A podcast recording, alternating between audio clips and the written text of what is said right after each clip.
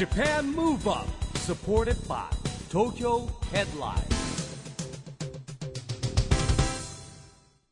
こんばんは。日本元気にプロデューサーの市木浩司です。ナビゲーターのちぐさです。東京 FM Japan Move Up この番組は日本を元気にしようという東京 Move Up プロジェクトと連携してラジオでも日本を元気にしようというプログラムです。はい、また都市型メディア東京ヘッドラインとも連動していろいろな角度から日本を盛り上げていきます。さあ、市木さん。はい。ジャパンムーブアップでは、うん。コミュニケーションによる社会課題解決を目指していますけれども、やっぱり言葉ってコミュニケーションで大事ですよね。大事ですよね本当にね、うん。さらに、まあ、英語が話せればこうよりグローバルに、うん。えーアクションを起こせるというか世界は広がると思います。はい。でずっと言っておりますね私はい、もねそうですね。市木さん、その後、英会話はどうですか？最近ちょっとね教材ばっか増えてるまたほら本屋行くといっぱいあるじゃないですか。英語なんか楽してなんか伸びるのあるんじゃないかなと思って買っちゃうんですよ 本。大体同じこと書いてあるんだけどね。ねうん。性格が出ますね。え？そういうもう教材ばっか増えちゃってたまに思い出したようにやるんだけど続かないんですよねああ、でも今日のゲストの方はですね、まあそんな英語を喋りたいと思われている日本人の英語力アップを目指されている方です。株式会社アチーブゴール代表取締役の渥美修一郎さんをお迎えします。はい渥美さんはですね横浜市出身の53歳あのね最初はねリビエラっていうところで働いてたんですけれども、えーその後ですね独立して日本人の英語力アップを目指してですね英会話事業を今展開してますはい。この後は渥美修一郎さんの登場です。 Japan Move Up。supported by Tokyo Headline。この番組は東京ヘッドラインの提供でお送りします。Japan Move Up それでは今夜のゲスト、株式会社アチーブゴール代表取締役の渥美修一郎さんです。こんばんは。こんばんは。こんばんはよろしくお願いいたします。よろしくお願いします。市木さんとは、もう昔からのお知り合いなんですよ、ね。もういつからか僕は覚えてませんけど、まあちょっとですね、周りのいろんな仲間もつながっていてですね、えー知り合っておりまして、で、渥美さんはね、早稲田大学のあの、大学院のスポーツ科学部ってところにね、うん。あの、もう、おもう卒業されたんですけど、そんな縁もあってですね、私夜の討問会の担当もしておりますので、まあ夜も昼もですね、というご縁でございます。夜も昼もということですが、お間違いないでしょうか、渥は美さん。い、いつもありがとうございます。あの、ほら、この番組出てもらってる山野ビューティーメイトのね、山野幹夫社長とか、みんなこうはい仲良しの仲間です。はい、あの、お同じビルに、あの、テナントとして入らさせていただいてえます。はい。えじゃあもう本当に講師ともにというはい感じなんですね。本日はよろしくお願いします。よろしくお願いしますえー本日はいろいろお伺いしていきたいんですが、まずはあの渥美さんは、まあ、市木さんもですけど、起業家仲間でもいらっしゃいますものね。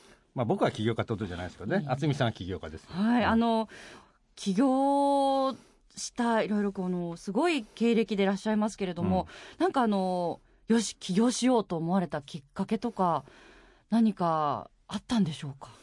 僕、起業したのが実は、あの、43歳の時で、うん。はい。遅咲きなんですけど、うん。あの、その頃ですね、えー私もあの、まあ、会社の役員をやってて、いろんなこう、まあ、経営に携わることをやってたんですけど、で、周りの、それこそ、お夜の食事仲間の経営者たちが、まあ、楽天の三木谷さんだったり、えーレインズインターナショナル、当時も牛角を経営している西山さんだったり、などなどの先輩たちを見てて、やっぱりこう自分で一つのことをこうゼロからやり遂げる人たちってすごいなっていうのと、やっぱりやればできるんだよみたいなことをこう常日頃おっしゃられたりしながら、だんだんとこう自分も経営というものに、えーまあ、自分でやりたいなっていうのがあって、でその年が実はあの、2011年なんで東日本大震災の時だったんですよね。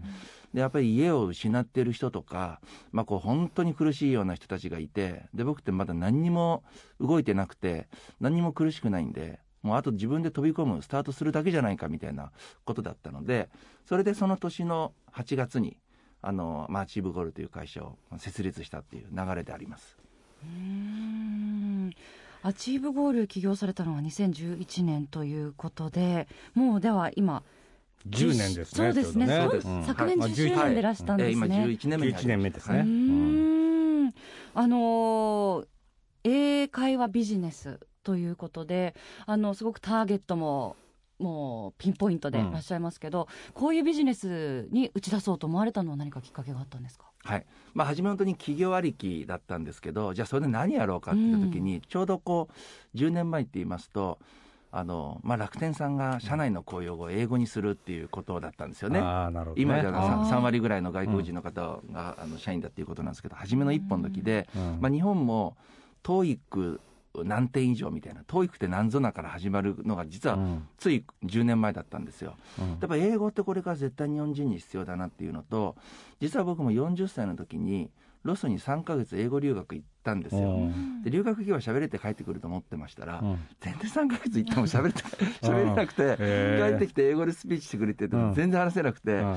やこれ留学行ったら喋れるってことないなっていうのと、うん。まあ、なんでかっていう自分でも感じたのが、うん。やっぱりこう話す機会が全然学校の中でなかったっていうのと聞くだけで、うんあと授業時間もあの10時ぐらいから1時半ぐらいまで短かったんですよね。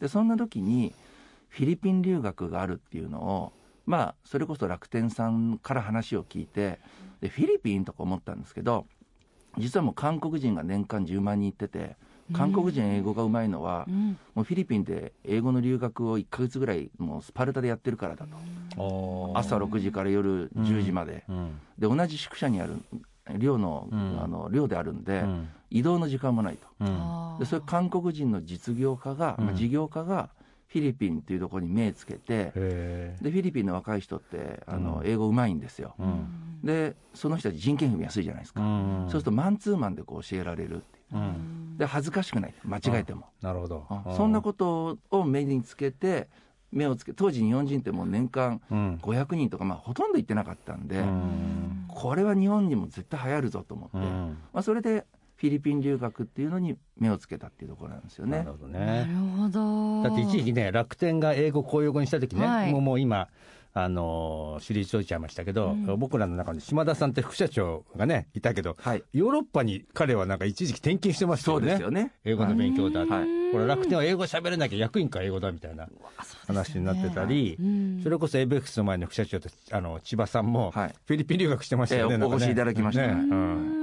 やっぱ今までなんかこう語学留学っていうとアメリカ行ったりイギリスとあとオーストラリアとかも、ねイメージとしては強いんですけどフィリピン留学って確かに当時は全然まだ浸透してなかったですよ10ね。年前は本当に僕があのフィリピン留学で起業しますって言いましたら、うん。仲間たちが「お前大丈夫か?」って 本当に「もう大丈夫か?」ってこう言われて「いやうん。これがいいんです」っていうね、まあ、今本当に、まあ、今コロナになっちゃいましたけど、うん。コロナ前は、えー韓国人がその、まあ、ずっと横ばいで年間10万人なんですけど、うん。日本人なんて今年間8万人まで来るようになったんですよ。ほとんどの今大学生とかうん。高校生は、まあ、うんフィリピン留学、うん。でフィリピンって言ってもあのマニラじゃなくてうん。セブ島に学校があるんで、あまあ、リゾート楽しそうだな まああのえー楽しみの海とかあまり行ける時間もないんですけど、まあ、月金がっちりあの6時半から夜の10時ぐらいまでずっと建物の中で、えーまあ、勉強してと、まあ、日曜日海行くみたいな。うんえじゃあ海があってもこう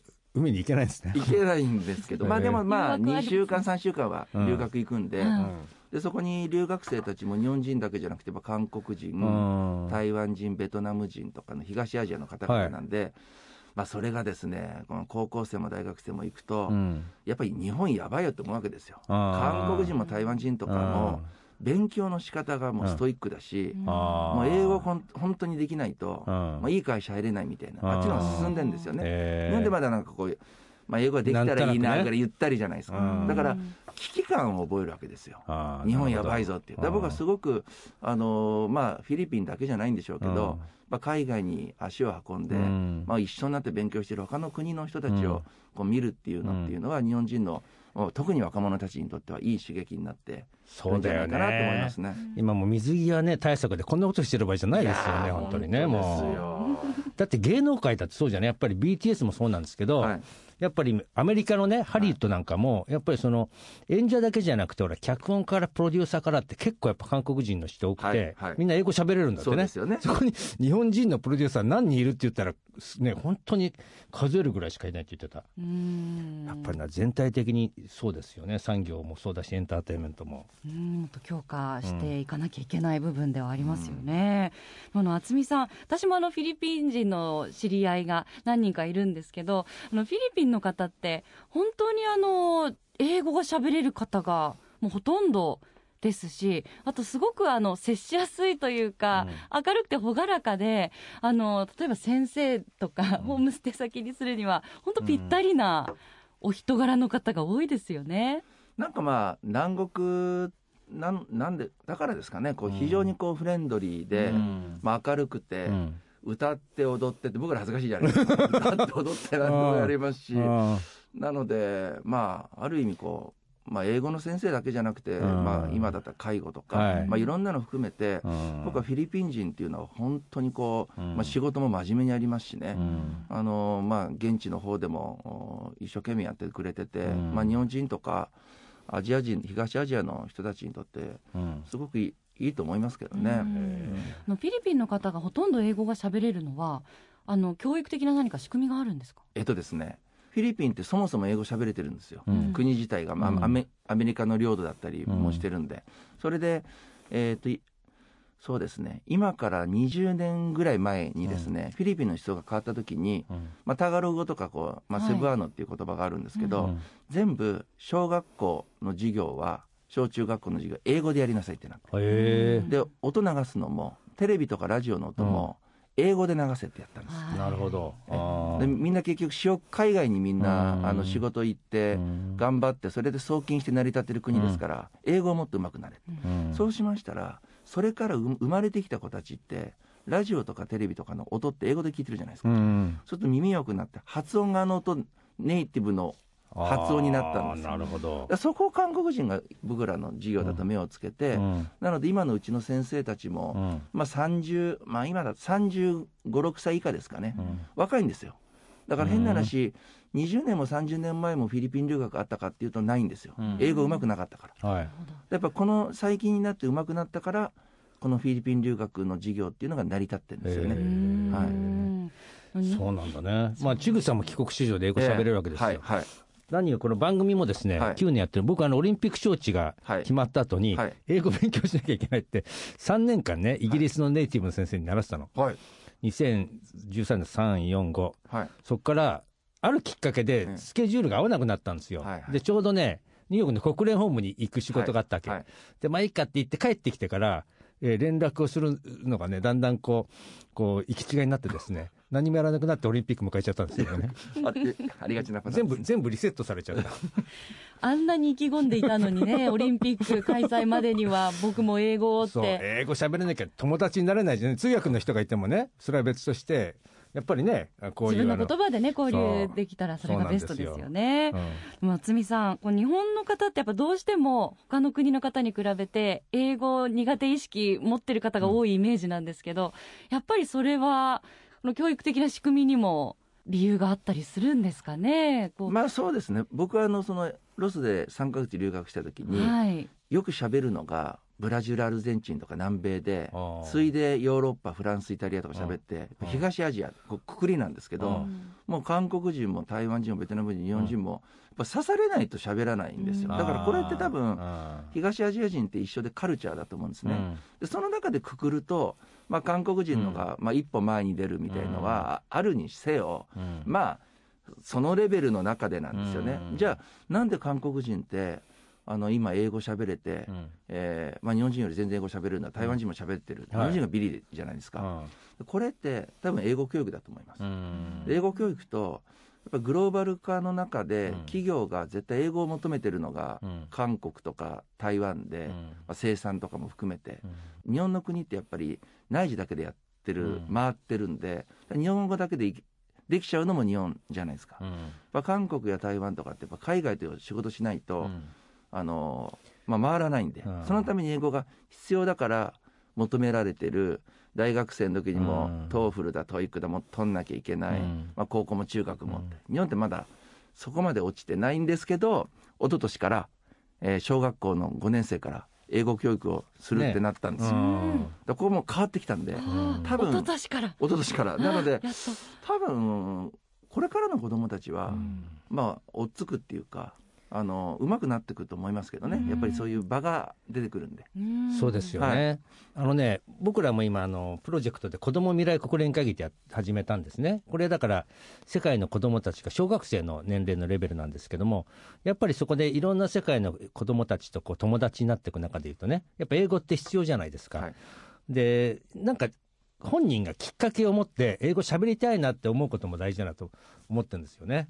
で僕はね、さっきも言ったけど英語途中でやめちゃったんで、最近、そのプロジェクトを始めたんで、例えば EU の、えー代表大使とかです、いろんな大使の方と話す機会あるんですけど、これもまたね、また反省。もうちょっと喋れればいろんな、話しかけてくれるんですよ、いろんなこと。だから反応するのがちょっと止まっちゃうっていうね。これはね、また大人になっても勉強しなきゃいけないなと。そうですね、これ、エンドレスですよね、うん。はい、エンドレスです、で市木さんもこう先輩も英語の学習をしたっていうことっうて、ん。すごくいいことで、うん。そこでやめちゃったとかじゃないと思うんですよ、うん。やってるんで、うん。今も多分。はい。なので、あの話しかけられて頑張って、頑張って返す勇気、これからどうしたらいいですかね。うん。大人の英語レッスンもね、はい。必要ですよね、だってね、本当。必要なんですよ、うまあ、うちのカリキュラムいくつかありますから、勉強しますけど、はい。でも英語は、あのもう市木さんのレベルだったら、うん。英単語は大体頭に入ってるんですよ。単語の並べなんですよ。単語が分かんないと、うん。意味分かんないんですけどもう市木さんぐらいだったら単語は知ってるはずなんで、うん。多分使う勇気だけだと思います僕は。殻殻を破ってほしい。その時の授業も全部英語なわけですよ、相手喋れるのに。はいはい。頭痛くなっちゃうんですよ、でも。英 英語のを使ってると。でもそりゃそうなんですよ、そりゃそうです。すごい頭疲れると思います。うん。本当疲れます。英語を使ってると。海外出張行くと、うん。僕も英語でやるんですよね。韓国人相手とか、まあ、フィリピン人ともそうですし、うんすんごい疲れますもん。そうですよね。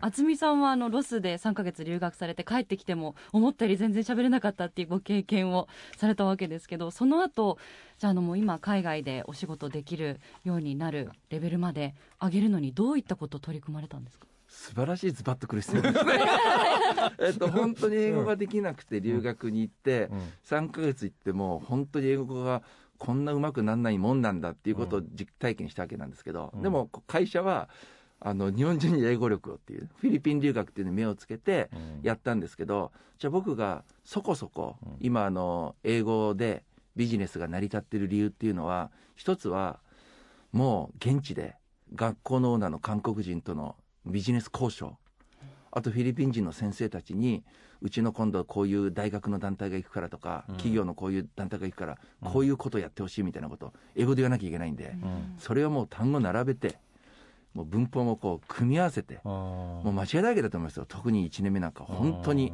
超恥ずかしい英語だったと思うんですけど、まあ、その多分回数を重ねたのとやっぱり自分も TOEIC の勉強はしたん。ですよねで勉強しました。で単語を覚えたり文法やったり速読やったりリスニングやったり。なのでなんとか TOEIC はあの800点取れるようまで上げたんですよ。すごい。頑張りましたこれでも。本当頑張りました、うん。でそうですね。あとはもう実践ですね、うん。はい。一木先輩いや僕頑張ってください。ね、教材とかだけすごいどんどんどんどん並んでるだわけ。ね よくあるパターンどうすんのって、はい。買っただけでやってないのにさ、どんどんまたた買っちゃうんだよ。でも本当にそうやってあの努力をされてうん。実体験であの英語力をつかんだ方が代表を務められている会社っていうのは、あの語学学びたい方にとってはすごく魅力的ですよね。さあ後半もまだまだお話を伺っていきたいと思いますがここでぜひ渥美さんから日本を元気にする曲のリクエストをお願いしたいと思います。普段音楽は聞かれますか？そうですね。あの聞かせていただいてます。用法問わずでしょうか？そうですね。問わず聞いております。ではそんなセレクションの中から今日はどの曲にしましょはい、えー、流星三代目 j ソ o t h e r s お願いいたします。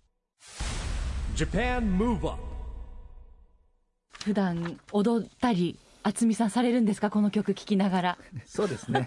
えするの？え踊るんですね。あの定まったあのポーズを何回も練習しますがなかなかうまくいきません ちょっと想像してしまいまえなんだっけランニンしたグマンね。ランニングマン指さしながら。うんランニングマンできるよ、俺だって。すごいですね、うん何回もだって、あのね、実際に山下健二郎とかに教わって、あれ、ケンケンパから始まるってさ、ほら、学校に教えに行くとき僕一緒についてってるから、はあ、ケンケンパから始まるんだって、あの、ランニングマンのダンスって。英語もそうやって簡単に学べるといいですね。ですけどね。お送りしたのは渥美さんの日本を元気にするリクエスト。三代目 j s o u l b r o t h e r s from EXILE ドライブで流星でした今夜のゲストは株式会社アチーブゴール代表取締役の渥美修一郎さんです。後半もよろしくお願いします。よろしくお願いします。渥美さんこの番組はですね日本から世界へ発信するコミュニケーションによる社会課題解決に向けてですね SDGs ピースコミュニケーションというのをテーマにしておりまして、まあ、このね英語のコミュニケーションとも通じるんですけども、えー今日はですねぜひ渥美さんのね SDGs ピースコミュニケーション宣言をお願いしたいんですが。はい、えー私渥美修一郎は、日本人が楽しく簡単に英語を学べる機会を提供します、このように宣言させていただきます、これ大事なんですよ。ね、さっき言ったそのグローバルに行くときにね、やっぱり、まあ、英語だけじゃないんですけど、まあ、英語っていうのがね、結構基本になっていて、えーさっきも言った僕らの子ども未来国連会議も一応、英語と日本語になってるんですよ。で今ね、工夫、今年で2回目やるんですけど、ほら、まだ同時通訳までできてないんで、今、日本語で喋ったら英語でやるみたいで、間延びしちゃうと、子供たちが飽きちゃうっていうですね、この改善点をね、今考えてるところなんですけど。あのやっぱこう楽しく簡単に英語を学べる機会を作るということで、こう楽しいっていうのもすごいキーワードだなと思うんですけれども、これが僕はあのそのフィリピン人っていうテーマだと思うんですよ、うん。あのもちろんアメリカ人とかオーストラリア人とかカナダ人とかもうん。楽しいし明るいしいいんですよ、うん。そこもそこはすごくいいんですよ、うん。ただなんかフィリピン人ってまたちょっとまた特徴があってうん。もうそこをなんかもう突き抜けた明るさと、なんかフレンドリーな部分があるんで、うん。まあ、僕なんかもあの、まあ、対韓国人もそうですけどフィリピン人とかと英語で、うん。拙い英語で話しててもなんかこう間違えてもいいと間違えてもなんか優しく正してくれるっていうか、うん。まあ、なんか流してくれるみたいなね。うん。でちゃんとこう聞いてくれる、うん。うん、みたいな部分があるんで、まあ、そういった部分も、うん。あのフィリピン人っていい特徴なのかななんて思いますけどね。ううん。渥美さんご自身が日々コミュニケーションで大切にしてることって何かありますか？コミュニケーション、まあ、自分からこう積極的に、まあ、話しかけるっていうか、まうん。ああのまあ、近づくというかですね。より寄り添っていくっていうことが一つのコミュニケーション。うんを取る意識していることだと思います。まあ、あと英語で言うとあのやっぱ殻破るっていうことで、やっぱりこう何も喋らないと相手に伝わらないですし、うん特に日本ってこうよく言われるのがニコニコしながら「はいはいはい」みたいに言って向こうはまあ分かってるんだみたいなのがあるんですけど まあそれコミュニケーションなのかもしれませんけどこそう相手からするとちょっと違うっていうのもあるんで。耳が痛いですね。わかんないって、とりあえずニコニコして、ありますよね。いや、僕もありますけど、僕もあるんですけど、まあ、あの、一言二言、まあ、海外の中ではこう、英語をもう組み合わせて、そうですよ、まあ、話さないとコミュニケーションにならないって。僕ね、一回の早稲田大学のね、はいとボン大学の交流に連れてってもらったんですよ。はい。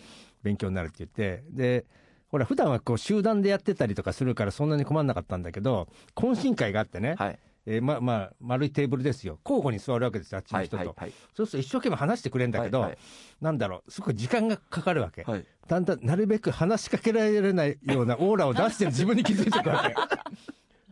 わかる？わかります。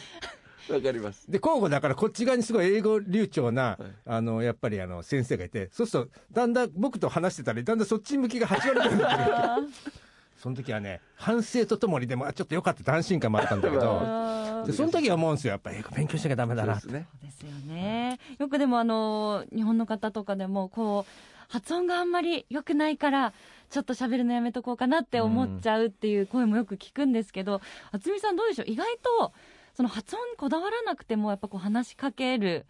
まあ、あの話してみるアクションを起こしてみるっていう方が大事だったりするんですかね？僕はもう大事だと思います。僕はあの、社員や娘からは、もうその発音は、社長の発音はという部分は、あ、言われるんですけど、うんでも、やっぱりこう、言葉発しないとうん伝わりませんし、うんでもやっぱり、あの、相手方の人も、うん。やっぱ自分のこの、まあ、文脈の流れで、うん。まあ、これを、この単語、意味を言いたいんだなっていうと分かるじゃないですか。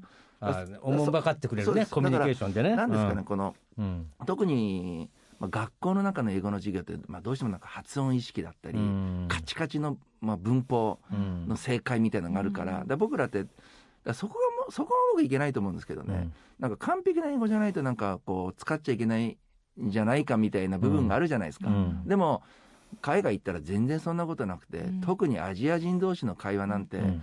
もう全然ねあのバラバラの間違い英語を使いながらみんなうん。がそこで意思疎通を図ってるっていうあの語学学校のうん。素晴らしい空空気があるんですけどまあですからね発音とか文法絶対っていうのじゃなくてとにかく発するっていう。うんで単語を1語じゃなくて2語並べると。ううん。んで3語並べると。3語並べると大体わかりますから。なるほど。ちょっとずつね。はい。うん。ああそうかそうはか渥美さんのピースコミュニケーション宣言日本人が楽しく簡単に英語を学べる機会を作るというのはあの会社のアチーブゴールでされていることと直結してくるのかなと思うんですがアチーブゴールでは英語力アップに向けて具体的にどういうアプローチをされてるんですか？そうですね、まあ、あの日本人に英語力をということをテーマにもう10年経つんですけど、うん。まあ、当時フィリピン留学から始まって、まあ、欧米のカナダやオーストラリアの学校も持てるようになったんですけど、うん。まあ、今回コロナになっちゃって海外行けなくなって、はい、それで、まあ、運よくですねあの中学校や高校の理事長たちから、うん。あのセブ島の仕組みを日本に作れないかと、まあ、中学生セブ島行けないんですよ、うん。ビザの関係で。で3年前からあの国内で、まあ、河口湖でうん。あの直営してて国内留学っていうのをフィリピン人の先生を置いてうん。同じカリキュラムでやりだしたんですよ、うん。そしたらコロナがなったんで海外行けない人たちがうちに来てで今変な話北海道から九州の高校生とかがお越しになってるんですよ。ね。ええ。で今それを今河口湖だけだったんで、うん。コロナになって今宮崎のシーガイアとか、うん。淡路島とか、うん。まあ、神奈川にも葉山含めて今5箇所あの Achieve English Camp って言って、まあ、フィリピン留学を日本でできるっていう国内留学を作ったり結構でも今選んだポイント川口湖宮崎市街葉山ってまたこう自然ともこうねい素晴らしい空間のとこですね。環境がはい。これトータルプロデュースですかやっぱりこれはと言いたいんですけどもぐ偶然。あ偶然ですか？あそう素晴らしい偶然。なんかねいいとこばっかりね素敵ですよね。なところばっかりまあですね、多少意識はして,、まうん。してたかもしれないです、うん。うん。でもあの国内だとねあの学生さんとかだったら親御さんもあの安心ですし。おっしゃる通りです。治安もいいですし、うん。まあ変な話飛行機でもかかりませんしコストも安いし、よりあのちょっと一歩踏み出しやすいですよね。はい。ねまあ、そんな渥美さんはね、もう一個ね、ぜひ聞いておきたいのは、この早稲田大学の大学院も卒業してるんだけど、はい。このね、自分で会社やりながら、またそのチャレンジしながら、なんでそこにまたね、また大学院行ったんだっていうね、これはちょっと聞いてみたいですよね。ありがとうございます。まああの特殊なゼミってこともないんですけど、うん。まあ本当に有名な方々、まあ、スポーツにかかる方々がお越し、あの同期でもいるんですけど、まあ、大学院なんていうのをこう社長として言ってた方がいいんじゃないかっていう、うん。そのゼミの先輩から、うんあのお話もあったりしてで1年しっかりやったら自分の学びにもなるし、うん。他の社長たちと1年つ学生としてやるって、これすごい勉強よって言われてで、えー去年行った、まあ、面接、まあ、試験受けて受かって1年やってきたっていう、うん。で最初のきっかけは、うん。動機はちょっと違ったかもしれないです。ね。でも、行ってうん、こんなに勉強したのっていうのは本当に久しぶりでう、ん。はい、毎日やってましたから、うん。あの夜うん。ずっと。なのであのレポートも何百枚って作りましたし、英語教育と、あのまあ、メジャーリーグとかね、うん。こうスポーツビジネス観戦における英語で聞けるこうメジャーリーグの観戦みたいなことを僕はゼミのテーマでやったんですけど、渥美さんの学生時代野球やられてたんですもんあね。そうだよ。野球もやったのも聞きたいこといっぱいあったんだけどね、なんかもう時間が足りないぐらいなん ですけど。まあ、この有名なね、早稲田の大学院のね、えー学校ほら、僕らのラジオに出てる中でも、長塚さんいるでしょ、競輪の。はいはいで、まあ、あの、 EXILE TETSUYA も出てるでしょ。あそうですねあと、はいえっ、と、防衛副大臣の中山康秀。はい結構ね、そうそうたるメンバーがいてるんですよね。はいさんねはいすごいですね。でもやっぱりこう、あの年齢関係なく日々向上心持って新しいことにチャレンジして吸収うんしていくっていうのは大す事なごいですね姿勢なんですね。ありがとうございます。本当にお話尽きませんけれども、ちょっとや残念ながら。野球のことも聞きたかったんだけどそうですね。また次回たっぷりお伺いしましょう。えーお時間が来てしまいましたので、ぜひ渥美さん最後にこれからの夢を教えてください。そうですねあのこれからの夢は、まあ、英語教育っていう部分においては、まあ、小学校を含めたあのやっぱ子どもたちが簡単にこう楽しく英語を学べるこう環境というものを僕はあの会社で通じてですね、うん。あの提供していきたいなっていうのは一つ。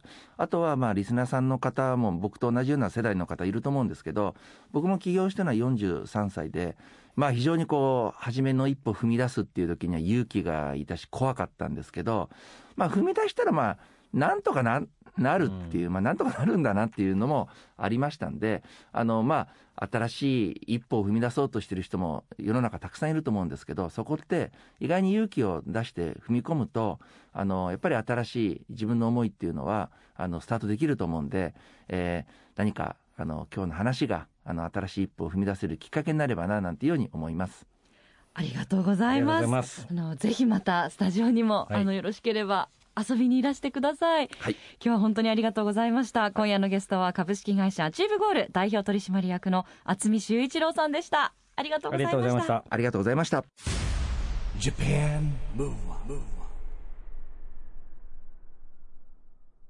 ここで東京ヘッドラインからのお知らせです。東京ヘッドラインのウェブサイトではオリジナル記事が大幅に増加しています。最近の人気記事はガールズガールズ小田ゆずはのゆずは24時第19回愉快な仲間たち。コロナ回復のディーン・フジオカまさに油断した。びっくりするくらいかかるときはかかる。メルセデス・ミー羽田エアポートのストリートピアノは河合の最高級グランドピアノ SK7 宮本亞門板野友美サム DJ コーラ国際小児ガンデーにチャリティーオークション。などがよく読まれていました。その他にもたくさんの記事が毎日更新されていますのでぜひ東京ヘッドラインウェブや SNS をチェックしてくださいね。今日は株式会社チーブゴール代表取締役の渥美修一郎さんに来てもらいましたけどもいやいやまたね今日もお二人ちぐささんも含めまして私の英語レッスンのですね、えー、ちゃんと続かなさをちょっと指摘されてしまいましたがいかがでしたか？いや本当に市木さんも英語やんなきゃなって言ってる市木さんを私はもう8年以上目の当たりにしてるので、いかに本当にあの身につけるのが大変なのかっていう。ちぐさのジム行きなさいっていうのが最近こう継続しだしたじゃん。そうなんですよ。私だからもう一歩リードですよ。一歩リードされて取り残された、はい、俺はもう、ね、でもあの渥美さんのお話伺ってると、はい、今はもうね教育システムもちょっとずつ変わってきて、はい、あの英語始める年齢ももっと早くなってるっていうこと思い出したんだけど俺そう考えたら幼稚園の頃から英語のレッスンとかやってたんだよ、ね、えー、親にやらされて。やっぱいくらシステムが変わってもやっぱ最後は個人の努力次第っていうことなのかもしれないですが。努力その後もほら長い社会人生してるんですよね、一応ね。まあねはい、でもあの全然これからでもいくつになってもスタートするの遅くないっていうことも今日、渥美さんから教わったことなんで。らしいですからね。ねこれからも頑張っていきましょう。はい、さあ、ジャパンムーブアップ、今週はお別れの時間ですが、次回も元気のヒント見つけていきますよ。はい、これからもみんなで知恵を出し合って、日本そして世界をつなげて、地球を元気にしていきましょう。 Japan Move Up、お相手は市木浩二と、ちぐさでした。この後も東京 FM の番組でお楽しみください。それではまた来週 Japan Move Up supported by Tokyo Headline この番組は東京ヘッドラインの提供でお送りしました